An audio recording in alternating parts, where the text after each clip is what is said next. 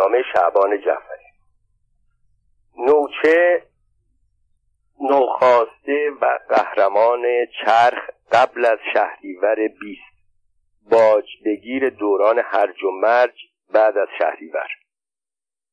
سیاست باز دوره نهزت ملی کردن نفت طرفدار دکتر مصدق قبل از چهارده آذر 1330 مخالف دکتر مصدق بعد از چهارده آذر 1130 طرفدار شاه از نهم اسفند 1330 تا 28 مرداد 1132 یک کتاز میدان سیاست بعد از 28 مرداد فراموش شده دوره قدرت آریامر فراری دوران انقلاب.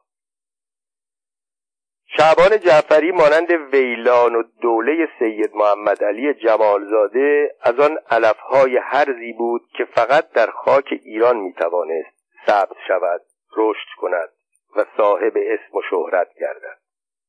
شعبان به سبب هیکل قولاسایش به خاطر مهارتی که در رشته چرخ در گود زورخانه پیدا کرده بود و بالاخره به علت دخالت در سیاست در یک دوره از تاریخ معاصر ایران به چنان شهرتی رسید که کمتر کسی بود که به مسائل سیاسی توجه داشته باشد و اسم او را نشنیده باشد و از شنیدن اسمش لرزه بر اندامش نیفتاده باشد. شعبان جعفری در آغاز مثل سایر زورخانه بازها سرش فقط به کار خودش گرم بود. او ورزش باستانی را با میل گرفتن، شنا رفتن، کباد کشیدن و به ویژه چرخیدن شروع کرد. وقتی با هیکل 150 کیلوگرمیش شروع به چرخیدن می‌کرد با بازی پا برای تندتر چرخیدن و حرکات دست برای حفظ تعادل آنچنان لحظه به لحظه به سرعت چرخیدن خود میافزود که تشخیص اعضای صورتش مشکل می‌شد فقط زنگ مرشد بود که او را به خود می آورد و به او میفهماند هنگام توقف فرا رسیده است. شعبان تا قبل از شهریور 20 مانند همه زورخانه بازها به تدریج درجات مختلف ورزش های باستانی را گذراند. اول نوچه بود بعد نوخاسته شد. سپس به مقام میدانداری رسید. اوایل کار که وارد گود می‌شد مرشد با جمله خوش آمدی پهلوان مقدمش را گرامی می داشت بعد که سابقش بیشتر شد مرشد به احترامش زنگ را به صدا در می آورد و سرانجام که در چرخیدن به مقام اول رسید به افتخار ورودش سلوات میفرستادند. شعبان جعفری تا این مرحله مانند سایر ورزشکاران باستانی اهل تواضع و به اصطلاح خاکی بود. در زورخانه اصل فروتنی است. کسی که وارد گود می شود اول خاک گود را میبوسد و قبل از شروع به کار از مرشد رخصت میطلبد. و تنها وقتی که مرشد در جواب رخصت او کلمه فرصت را ادا کرد حق دارد برنامهش را شروع کند. از اصول جوانمردی در زورخانه یکی این است که پهلوان هرگز حریف خود را در کشتی زبون نمی کند حتی وقتی طرف را شکست داد از خفیف کردن او خودداری می کند پهلوان برنده پس از آن که پشت حریف را به خاک رساند او را بلند می کند و دست و صورتش را می بوسد رفتارش چنان است که گویی او بازنده است و طرف برنده شده. به خاطر احترام به سنت های زورخانه بود که شعبان برای آنکه برنامه چرخ خود را شروع کند همیشه ناچار می‌شد با چند نفر کلنجار برود. در زورخانه برعکس ورزش های دیگر پهلوان کوچکتر قبل از دیگران برنامه اجرا می کند از این رو حریفان برای آنکه کوچکی خود را ثابت کنند به زور یکدیگر را کنار می‌زنند تا قبل از آنها به اجرای برنامه بپردازند. در سالهای بعد همه چیز عوض شد. با تحولاتی که پس از شهریور 20 در کشور روی داد شعبان هم گرفتار بیماری سیاست شد. کوشید با حمله به دفاتر احزاب و روزنامه ها و باجگیری شهرتی را که نتوانسته بود در زورخانه پیدا کند در سیاست به دست آورد.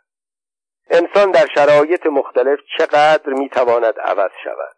کسی که در گود زورخانه با چنان دقتی اصول جوانمردی را رعایت می‌کرد وقتی وارد گود سیاست شد و بعد از 28 مرداد کارش این بود که منتظر فرصت بنشیند تا فلان وزیر یا وکیل ملی طرفدار دکتر مصدق به وسیله معموران فرمانداری نظامی گرفتار شود تا او خود را به آنجا برساند و با نیش زبان و نوک چاقو به آن مردان در بند حمله کند.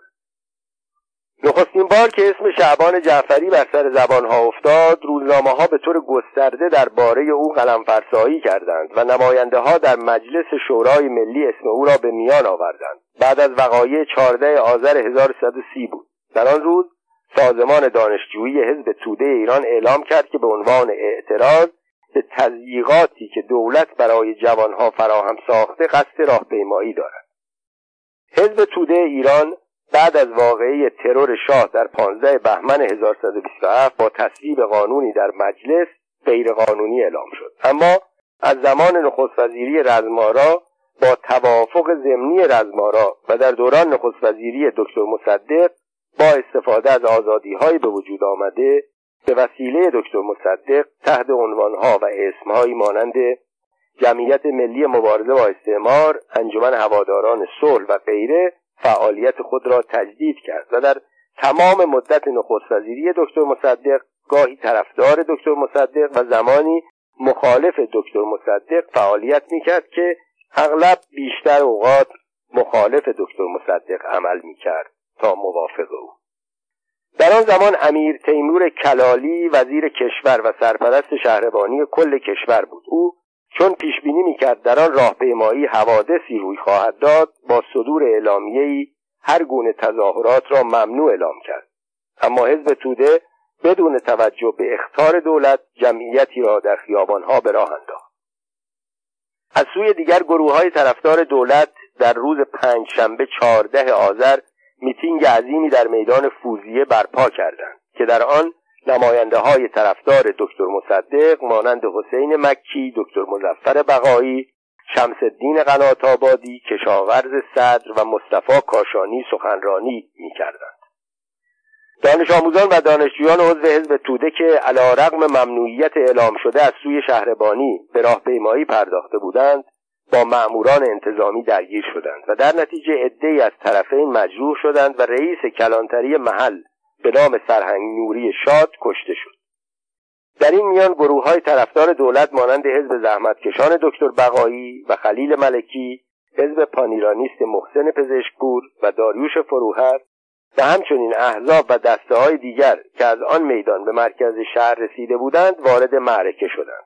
در نتیجه بین سه گروه چپی های حزب توده احزاب و گروه های ملی طرفدار دولت و مأموران انتظامی زد و خورد در گرفت و در این میان تئاتر سعدی متعلق به عبدالکریم عمویی وابسته به گروه های چپ دفتر جمعیت ملی مبارزه با استعمار وابسته به گروه های چپ محل انجمن هواداران صلح وابسته به گروه های چپ و دفاتر روزنامه های شهباز و به سوی آینده وابسته به گروه های چپ به آتش کشیده شدند تا اینجا همه چیز را می‌شد نتیجه طبیعی برخورد احزاب و گروه های سیاسی دانست. اما ناگهان سر و کله شعبان جعفری با آن هیکل قولاسا و پشت سر او انبوه نوچه هایش ظاهر شدند که به بهانه طرفداری از دولت به دفاتر روزنامه های دست راستی مخالف دولت که آن روز نقشی در ماجرا نداشتند مانند آتش سید مهدی میر اشرافی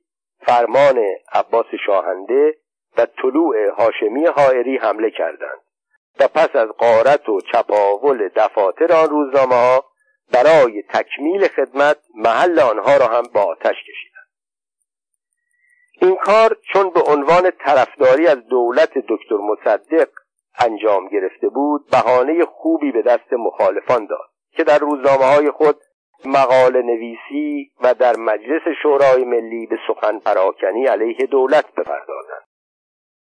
از روز بعد عکس های شعبان جعفری ملقب به بیمخ در حالی که با حالت تهاجمی دستها را از دو طرف باز کرده و نعر زنان نفسکش میطلبید مرتب در صفحات اول روزنامه ها چاپ می‌شد.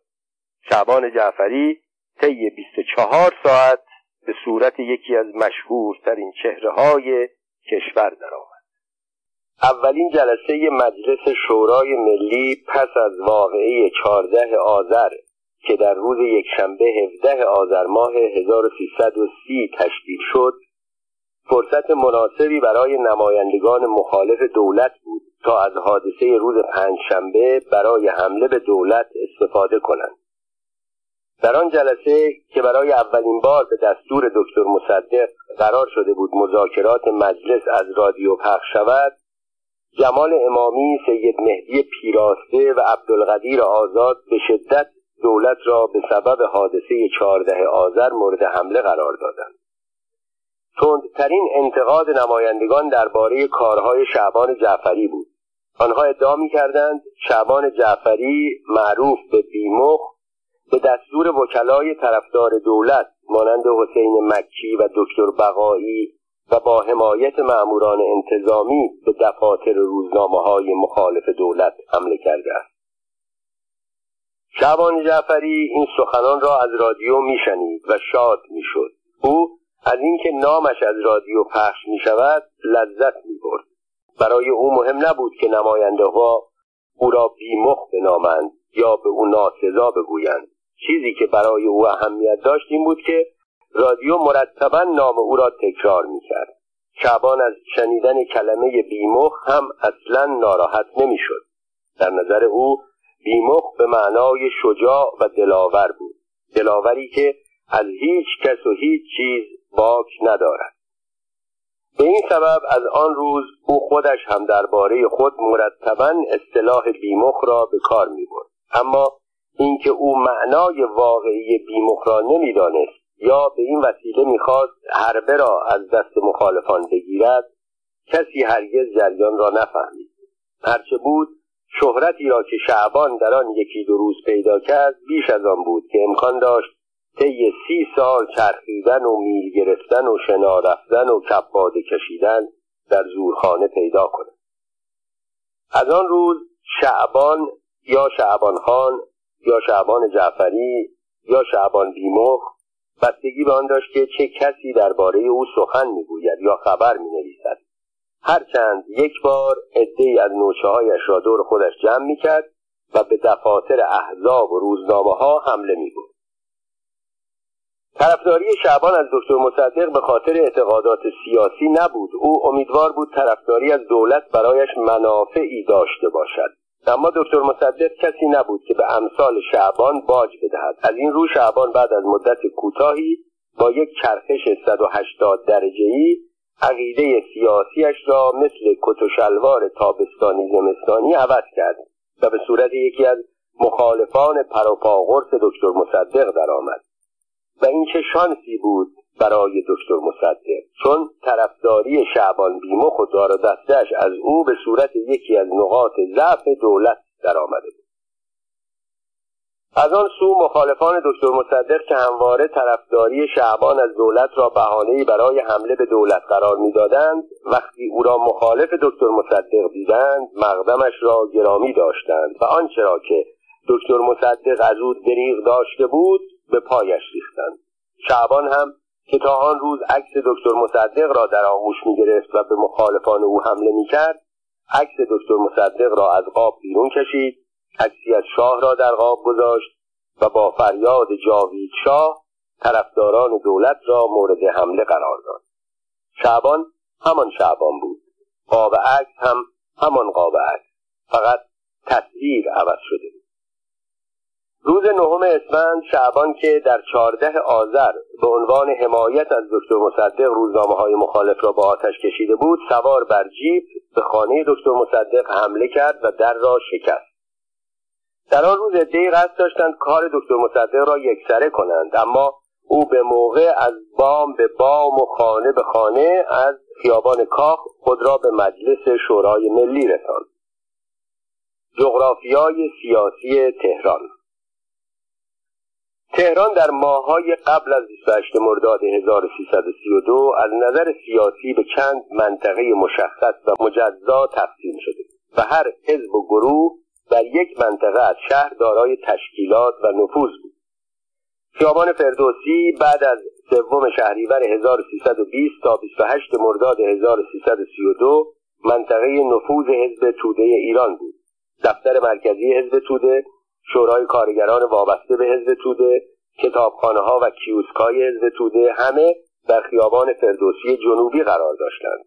بعد از ترور شاه در 15 بهمن 1127 که باعث شد حزب توده غیرقانونی اعلام شود تشکیلات مختلف حزب توده مدتی تعطیل بود شد. اما به تدریج که انجمنها جمعیتها و روزنامه های جدیدی جایگزین انجمنها جمعیتها و روزنامه های قبلی شدند خیابان فردوسی یک بار دیگر به صورت ستاد گروه های چپ درآمد. قدرت احزاب چپ در این منطقه به حدی رسیده بود که بارها دیده شد گروه های چپ افراد مخالف یا حتی افسران شهربانی را دستگیر کرده و در محل تشکیلات خود زندانی می‌کردند. محل استقرار سومکایی ها و حزب آریا خیابان هدایت و سعدی شمالی بود. رهبر حزب سومکا دکتر داوود منشیزاده بود. افراد این حزب یونیفرم خاص داشتند و به سلاح سرد مجهز بودند و به طریق فاشیستی عمل می‌کردند. رهبر پانیرانیستا محسن پزشکپور و داریوش فروهر بودند. این حزب در اواخر دولت دکتر مصدق به دو قسمت تقسیم شد. فروهر که از دکتر مصدق طرفداری می‌کرد حزب ملت ایران بر بنیاد پان ایرانیزم را تأسیس کرد و بعد از 28 مرداد به فعالیت زیرزمینی پرداخت. ولی محسن پزشکپور و دکتر عاملی تا مدتها بعد از 28 مرداد نیز اجازه فعالیت داشتند. مرکز فعالیت پانیرانیستا در آن زمان خیابان شاهآباد خیابان صفی علی و میدان بهارستان بود. این حزب که شعارش فلات ایران به زیر یک پرچم بود دشمن شماره یک حزب توده به شمار می‌رفت. به این علت افراد شناخته شده حزب توده سعی می‌کردند از این خیابانها عبور نکنند و در صورت لزوم دست جمعی حرکت کنند. بارها اتفاق میافتاد آن ایرانیست ها به تودهی های تک افتاده حمله کرده سبیلشان و کراوات های قرمزشان را که در آن زمان سمبل گروه های چپ در ایران و سایر کشورهای جهان به شمار می‌رفت با قیچی میبریدند. مرکز فعالیت حزب زحمتکشان ملت ایران دکتر بقایی خلیل ملکی خیابان اکباتان بود. دفتر حزب و دفتر روزنامه شاهد و حتی چاپخانه آنها نیز در این حوالی قرار داشت. بنابراین همیشه گروهی از افراد این حزب در آنجا آماده مبارزه و مقابله با مخالفان بودند. طرفداران آیت الله کاشانی و فدایان اسلام بازار و خیابانهای پامنار و پاچنار را مقر فعالیت خود قرار داده بودند. اما دکتر مصدق شخصا تشکیلات خاصی نداشت و جبهه ملی از تعدادی از احزاب و گروه های ملی تشکیل می‌شد. بنابراین می‌توان گفت که طرفداران دکتر مصدق در همه جا بودند. نقاطی را که برشمردیم مرکز این احزاب و گروه ها بود. ولی بجز آنها نقاط دیگری هم بود که مراکز فرعی فعالیت احزاب شمرده می‌شد. برای مثال حزب توده در خیابان نادری و کارخانه های چیتسازی و سیمان ری و دانشگاه تهران هم فعالیت داشت. گروه طرفداران دکتر مصدق در دانشگاه زیاد بودند. به ویژه بعد از انشعاب خلیل ملکی از حزب زحمتکشان بقایی و تأسیس نیروی سوم جوانان و دانشجویان نان بسیاری به این تشکیلات مترقی پیوستند و چون از طرفداران سرسخت دکتر مصدق و جبهه ملی بودند مرکز عمده فعالیت آنها دانشگاه تهران بود. افسران بازنشسته که در واقعه نهم اسفند نقش مهمی بر عهده داشتند باشگاه افسران و کانون افسران بازنشسته را محل فعالیت خود قرار داده بودند. مقر فعالیت شعبان جعفری میدان سنگلک و خیابانهای اطراف بود این گروه به صورت کماندویی عمل می‌کردند به این ترتیب که بدون خبر قبلی سوار بر چند اتومبیل شده قافلگیرانه به مراکز فعالیت احزاب حمله ور می شدن. سلاح اغلب این گروه های یاد شده چوب دستی، چاقوی زامندار و استثناعا هفتیر بود.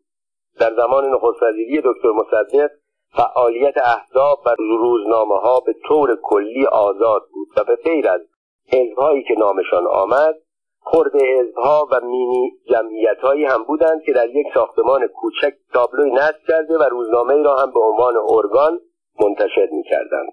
علاوه بر مناطق سیاسی که شمرده شد در تهران آن روزگار مناطق بیطرفی هم وجود داشت که مقر و مرکز جوانان غیر سیاسی و خوشگذران شهر بود مانند خیابانهای اسلامبور و لالزار و کافه های آن سر پل تجریش و خیابانهای آن که جوانان شیک پوش تهران که کاری به مسائل سیاسی نداشتند در آنجا جمع می شدند و فارغ از جنجالهای سیاسی با خوردن قهوه و ساندویچ و آبجو و بلال و دل و جگر چشم چرانی و تفریح می کردند.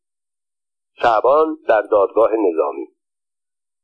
بعد از حادثه نهم اسفند 1331 دکتر مصدق که تا آن زمان مخالفان را از هر جهت آزاد گذاشته بود متوجه شد که یک بی دیگر ممکن است کار را یکسره کند. در آن روز گفته شد تنابی را هم که مخالفان قصد داشتند با آن دکتر مصدق را به دار بیاویزند به دست آمده است دکتر مصدق با استفاده از اختیارات خود قانون امنیت اجتماعی را تصویب کرد و فرمانداری نظامی که از آغاز کوتاهی کرده بود در صدد برآمد با توقیف عدهای از مهاجمان خانه دکتر مصدق که در را شکسته و به درون خانه هجوم برده بودند ضعف خود را جبران کند. یکی از توقیف شده ها شعبان جعفری محاکمه شعبان جعفری در دادگاه نظامی قبل از 28 مرداد یکی از صحنه های کمدی محاکمات نظامی کشور محسوب می شود روزنامه ها به ویژه روزنامه های مخالف دولت با استفاده از آزادی مطبوعات جریان محاکمه را با آب و تاب می نوشتند و شعبان جعفری نیز از این وضع برای خودنمایی استفاده می کرد.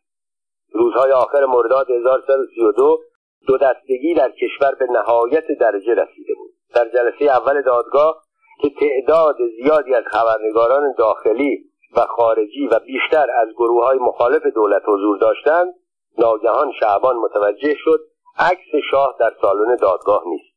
اول اعتراض کرد. اما چون دید کسی به اعتراض او توجه نمی کند اعتصاب اتهام کرد. او گفت تا عکس شاه را به دیوار دادگاه نصب نکنند به عنوان متهم به سوالات رئیس دادگاه پاسخ نخواهد داد. معلوم نشد چه کسی عکس را برداشته بود. مخالفان می‌گفتند نصب عکس شاه در دادگاه الزامی و قانونی نیست. موافقان پاسخ می‌دادند هرچه هست سنتی است که سالها رعایت می شده و دلیلی ندارد که اکنون رعایت نشود. بالاخره گشتند و گشتند. تا عکسی از شاه پیدا کردند و به دیوار کوبیدند. شعبان که تا آن لحظه میغرید و نهره می‌کشید آرام شد و اعلام کرد حاضر است اعتصاب خود را بشکند و بار دیگر متهم شود. در این موقع مسئله صلاحیت دادگاه مطرح شد. شعبان از جا برخواست و به صلاحیت رئیس دادگاه اعتراض کرد. او شنیده بود که در دادگاه های نظامی درجه رئیس دادگاه باید بالاتر از متهم باشد ولی نشنیده بود که این شرط فقط درباره متهمان نظامی باید اجرا شود و یا شنیده بود و خود را به نشنیدن زده بود. او افسری را که به عنوان رئیس دادگاه تعیین کرده بودند قبول نداشت و می‌گفت که درجهش پایین است. او ظاهرا سرهنگ بود. باز بحث در گرفت. دادگاه شلوغ شد. تماشاچیان که عدهای از هواداران شعبان در میان آنها بودند داخل بحث شدند و از شعبان خان طرفداری کردند. اما سرانجام وکلای مدافع به شعبان قبولاندند که رئیس دادگاه آدم بدی نیست و صلاح او در این است که با وی مخالفت نکند. به دستور رئیس دادگاه دادخواست خوانده شد. وقتی اسم او را شعبان جعفری ملقب به بیمخ خواندند بار دیگر اعتراض شعبان شروع شد. او که خودش همیشه این لقب را تکرار می‌کرد این بار به منظور شلوغ کردن دادگاه صلاح خود را در آن دید که اعتراض کند و آن را توهین به خود بداند. پس از جا برخواست روی صندلی رفت دستها را به هوا بلند کرد و نعره کشید. عکاسها شروع کردند به عکس گرفتن. او هر بار که می‌دید دوربینی به سوی او میزان شده صاف میایستاد. لبخند ملیحی می‌زد و چون کار گرفتن عکس تمام می‌شد اربده می‌کشید. این کار مدتی ادامه یافت. شعبان در برابر رئیس دادگاه و قضات نظامی به علامت تهدید مشتهای گره کرده را در هوا تکان می‌داد و نعره می‌کشید. در برابر عکاسان پنجه ها را به هم میفشرد و لبخند می‌زد. انجام آنقدر کرد و گفت و گفت و کرد که کاسه صبر رئیس دادگاه لبریز شد. از جا برخواست و گفت با این وضع نمی‌شود دادگاه را اداره کرد. من از ریاست این دادگاه استعفا میدم. و پس از این حرف عازم خروج از دادگاه شد. شعبان که چنین دید فریاد کشید من هم با این اوضاع از متهم بودن استعفا میدم و صندلی پایین آمد تا با هواخواهانش از دادگاه برود بیرون. اما مأموران او را گرفتند و به سوی زندان بردند. این صحنه ای از یکی از جلسات دادگاه شعبان جعفری بود. دادگاه او بیش از این ادامه پیدا نکرد. صبح چهار شنبه 28 مرداد شعبان هنوز در زندان به سر می برد اما آزاد ساختن او یکی از برنامه های آن روز بود. این کار ظاهرا به دست هواخواهان او صورت گرفت اما در حقیقت مأموران شهربانی و فرمانداری نظامی در آن دخالت داشتند. در آن روز تاریخ ساز هنوز آفتاب به وسط آسمان نرسیده بود که در سلول شعبان باز شد و مأموران معذور او را به بیرون هدایت کردند. در برابر ساختمان عظیم شهربانی نوچه های شعبان با چند اتومبیل انتظار او را میکشیدند. شعبان سوار یک اتومبیل روباز شد و در حالی که عکس بزرگی از شاه در یک دست و ای برهنه در دست دیگر داشت اتومبیل او در جلو و اتومبیل هوادارانش از عقب به حرکت درآمدند تا با همدستی سایر گروه ها خیابانهای شهر را یکی پس از دیگری به تصرف خود درآورند. بعد از 28 مرداد 1332 شعبان جعفری به صورت یکی از چهره های مطرح روز درآمد. هر زمان که یکی از رجال طرفدار دکتر مصدق به وسیله ماموران فرمانداری نظامی گرفتار می‌شد بلافاصله شعبان که قبلا به او اطلاع داده شده بود حاضر می‌شد و با چاقوکشی و عربد جویی اقدام به تهدید او می‌کرد. روزی که دکتر حسین فاطمی به وسیله ماموران فرمانداری نظامی گرفتار شد هنگام رفتن از فرمانداری به زندان باز سر و کله شعبان پیدا شد. به سوی او حمله کرد. به طوری که اگر خواهر دکتر فاطمی خود را به روی برادر نینداخته بود بیم آن می‌رفت که همانجا کار دکتر فاطمی را بسازد در آن ایام مجله لایف آمریکا عکسی از شعبان چاپ کرد که یکی از طرفداران جبهه ملی را گرفته و با چاقو روی پیشانی او کلمه خائن را نوشته بود. آنچنان که از جای آن خون بیرون زده بود. دولت در آن زمان به شدت نسبت به این عمل لایف عکس‌العمل نشان داد و آن را جعلی و مونتاژ نامید. حقیقت قضیه آن بود که خبرنگار لایف شعبان را راضی کرده بود آن عمل را در حضور او انجام دهد تا بتواند عکس بگیرد. شعبان جعفری بعد از 28 مرداد. بعد از 28 مرداد رژیم به عنوان پاداش خدمات شعبان زمینی در شمال پارک شهر و پولی به عنوان کمک به او داد تا یک زورخانه مدرن بسازد. این زورخانه در تاریخ 17 آبان 1336 به دست شاه افتتاح شد و از آن پس هرگاه یکی از شخصیت های خارجی به ایران می آمد از جمله برنامه هایی که برای او تنظیم می کردند یکی هم بازدید از زورخانه شعبان بود. او این زورخانه را مانند یک شومن اداره می کرد نطخهای بی سر و ته او تماشاچیان ایرانی را به خنده میانداخت و هیکل قولاسا ریش توپی و چرخیدن تند و سریع او از نظر خارجی ها دیدنی و جالب بود.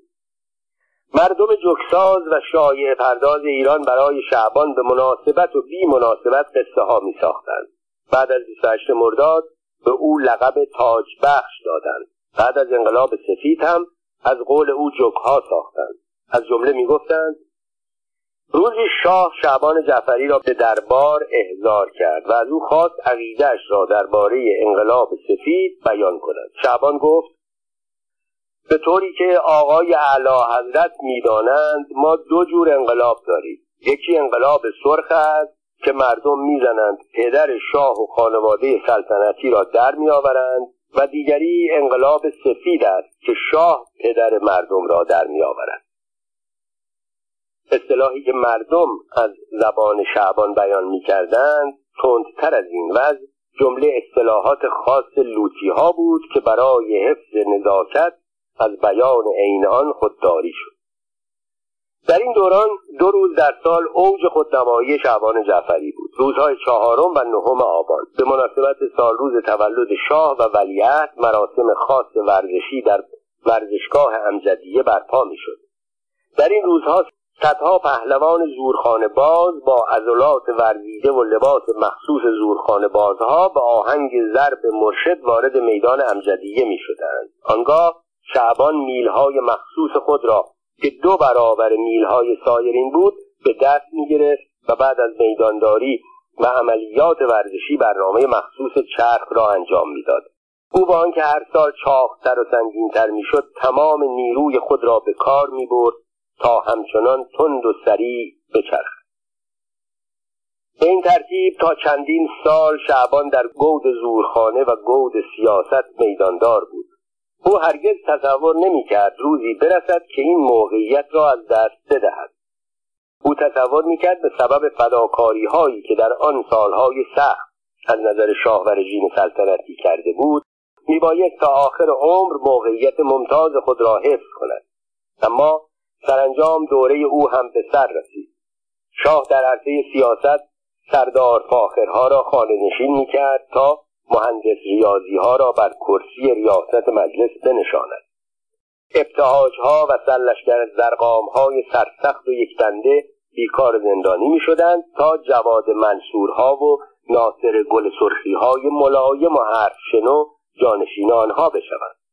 در ارتش سپه بود احمدی ها بازنشسته و سپه بود بختیارها ترور می شدند تا به جای آن امیران قلدر ارتش بود ها و ارتش بود غرباغی های ضعیف سرنوشت پنجمین ارتش غیر اتمی دنیا را در دست بگیرند.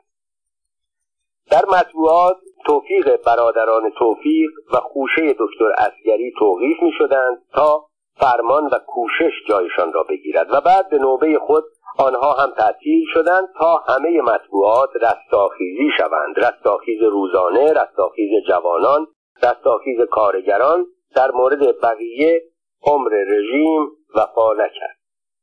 درباره افرادی نظیر شعبان همچنین برنامه اجرا شد. اول طیبها تیرباران شدند تا شعبانها در عالم زورخانه بازها بیرقیب شوند. آنگاه نوبت به شعبانخانها رسید تا شاخ و بالشان قیچی شود. اول مهمانهای خارجی را از او گرفتند. به جای آنکه آنها را به زورخانه شعبان ببرند همگی را روانه باشگاه بانک ملی کردند.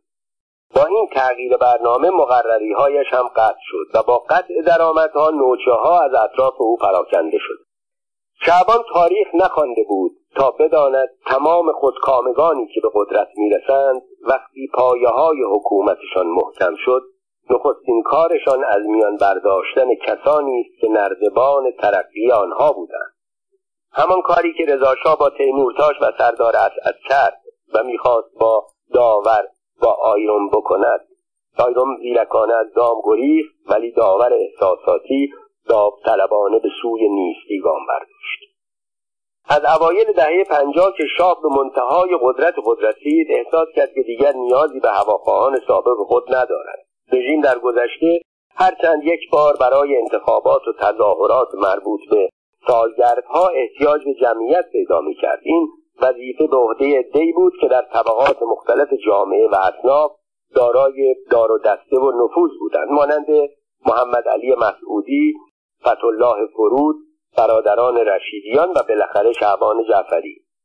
اما با تأسیس حزب ایران نوین و گروه آزاد مردان و آزاد زنان و بعدها با تشکیل حزب فراگیر رستاخیز که آن کارها را به صورتی ظاهر پسندتر انجام می‌دادند احتیاج رژیم از این گروه های پرخرج و پرتوقع رفت شد.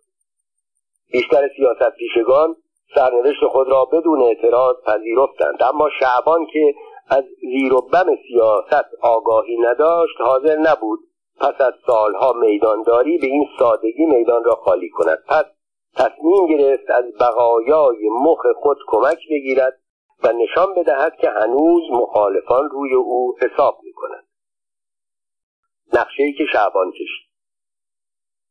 یک شب در شهر شایع شد گروه های مخالف شعبان بیمخ را رو بودند و به خارج شهر بردند و تا سرحد مرگ او را مجروح کردند. در آن سالها ترور در تهران بیداد می‌کرد. پی در پی افسران ارتش به ویژه افسران دادرسی ارتش و مستشاران آمریکایی بودند که یکی در پی دیگری هدف قرار می‌گرفتند.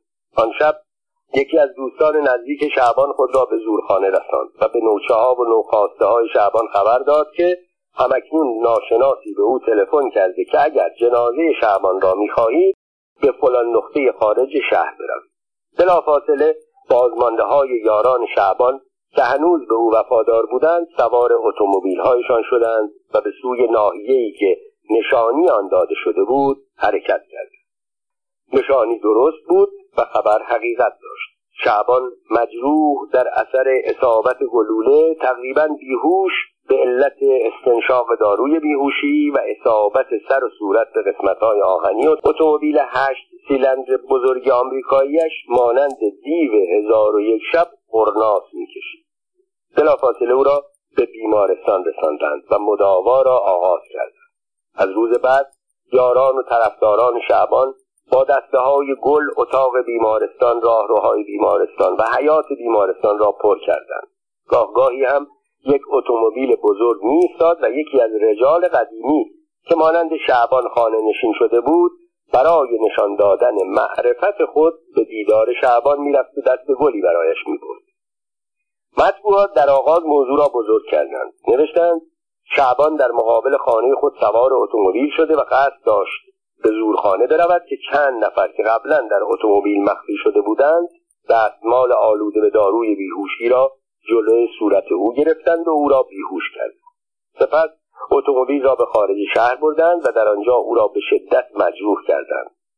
اما بعد به دستور ساواک با موضوع به طور سطحی برخورد شد زیرا رو بودن شعبان در وسط شهر و بردن او به خارج شهر و تیراندازی کردن به سوی او نشانه ناامنی بود و همچنین دلیلی بر قدرت مخالفان.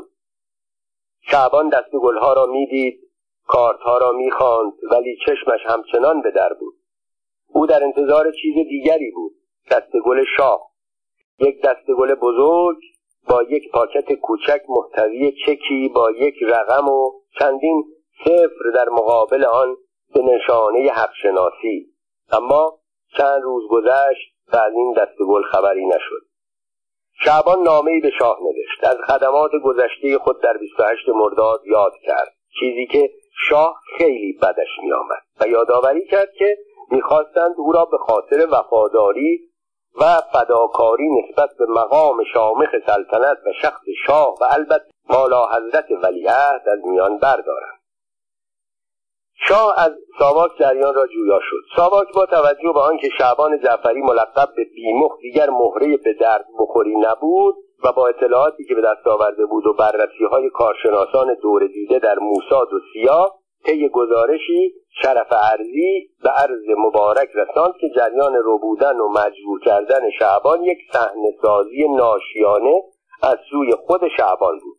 همه قرائن نشان می‌داد که گلوله از سوی خود شعبان به شعبان شلیک شده و چون او شهامت نداشته تیر را به نقطه حساس بدن خود بزند خراشهایی سطحی در ساق و ران خود به وجود آورده. سر و کلش را هم به ستونهای اتومبیل زده و زخمی کرده و داروی بیهوشی هم. شاه وقتی از جریان مطلع شد دستور داد پرونده بایگانی شود و به شعبان اختار کنند که دیگر در مطبوعات سر و صدا راه نیندازند شعبان که دید هیچ خبری از دستگاه نشد و از طرفی خرج بیمارستان زیاد و تعداد بازدید کننده ها هر روز کمتر می‌شد با دلی خونین و سر و صورت باند پیچی شده بیمارستان را ترک کرد و به خانه رفت. شعبان که از جریان گزارش ساواک اطلاع نداشت برای آنکه آخرین آزمایش را از وفاداری دستگاه نسبت به خدمتگزاران صدیق خود بکند شخصا به ساواک مراجعه کرد. یکی از مقامات امنیتی که او را پذیرفته بود بعد از به جا آوردن احترامات ظاهری در پاسخ شعبان گفت کارشناسان ما پس از آزمایش دقیق از جای زخمها و گزارش پزشکان و جای اصابت گلوله ها در اتومبیل به این نتیجه رسیدند که گلوله ها از سوی مهاجمین خارجی شلیک نشده است. دهان شعبان از حیرت باز ماند. اگر تروریست ها گلوله ها را شلیک نکردند و زخمهای سر و کله من از ضربات آنها نیست پس چه کسی این کار را کرده است؟ مأمور امنیتی صدایش را آهسته کرد. شما خود شما شعبان به آن هیکل قولاسا مچاله شد. چه گفتید؟ من این کارها را کردم بله شما و بهتر آن است که صدایش را در نیاورید چون در آن صورت ما هم ناچار می‌شویم موضوع را افشا کنیم. شعبان دیگر حرفی نزد دل شکسته و ناامید از ساختمان ساواک خارج شد. سوار اتومبیلش شد و با یک حرکت شدید باندهایی را که پرستاران با دقت دور سرش پیچیده بودند پاره کرد. برای همین بود که شعبان بعد از آن دیگر در تظاهرات ظاهر نشد. و برای همین بود که شعبان در روزهایی که انقلاب می‌رفت تا اوج بگیرد برخلاف روزهای قبل از 28 مرداد در خیابانها دیده نمی‌شد تا با شلیک تپانچه و فریاد جاوید شاه مخالفان را تهدید کند. او در پانزده خرداد 1342 ضرب شست مذهبی ها را چشیده بود. در آن روز زورخانه شعبان از جمله نقاطی بود که به وسیله تظاهر کنندگان ویران شد. در روزهای آخر که انقلاب فراگیر شده بود شعبان یک بار دیگر از تهمانده مخ خود استفاده کرد. او دید صلاحش در آن است که زورخانه را بگذارد و جانش را در ببرد. پس گذرنامه گرفت و آنچه سبک وزن و گران قیمت بود با خودش برداشت و عازم سفر شد. در فرودگاه حالت گناهکاران را داشت. نمی‌خواست کسی او را ببیند. بگوید میداندار سال سی و دو فراری سال پنجاب و هفت شده. وقتی در داخل هواپیما چراغهای لطفا سیگارها را خاموش کنید و لطفا کمربندها را محکم ببندید روشن شد. سیگاری را که از شدت ناراحتی کنج لب گذاشته بود برداشت و در جا سیگاری دستی صندلی مچاله کرد. و کمربند را به زور دور شکم بزرگ خود بست و یک بار دیگر نگاهی به اطراف انداخت تا ببیند آشنایی در هواپیما هست یا نه. قیافه ها آشنا بود. یا خودشان را در مراسم دیده بود یا عکسشان را در روزنامه ها. اما به نظر می رسید همه سعی می کنند طوری در سندلی ها فرو روند که کسی آنها را نبیند. همه حالت گناهکاران فراری را داشتند. در حقیقت همهشان فراریان گناهکار بودند. در اولین فرودگاه که هواپیما نشست ناچار با هم روبرو شدند. شما هم می روید؟ بله موقتا می‌روم. برای معالجه پروستات خودم می‌روم. برای عمل جراحی خانمم می‌روم. برای نامنویسی بچه ها می‌روم. اما زود برمیگردم. من هم همینطور. راستی تازه چه خبر؟ همه با هم بودند ولی باز از هم خبر می‌خواستند. دولت دارد بر اوضاع مسلط می شود آمریکا که به این سادگی کشور را به اینها نمی‌دهد.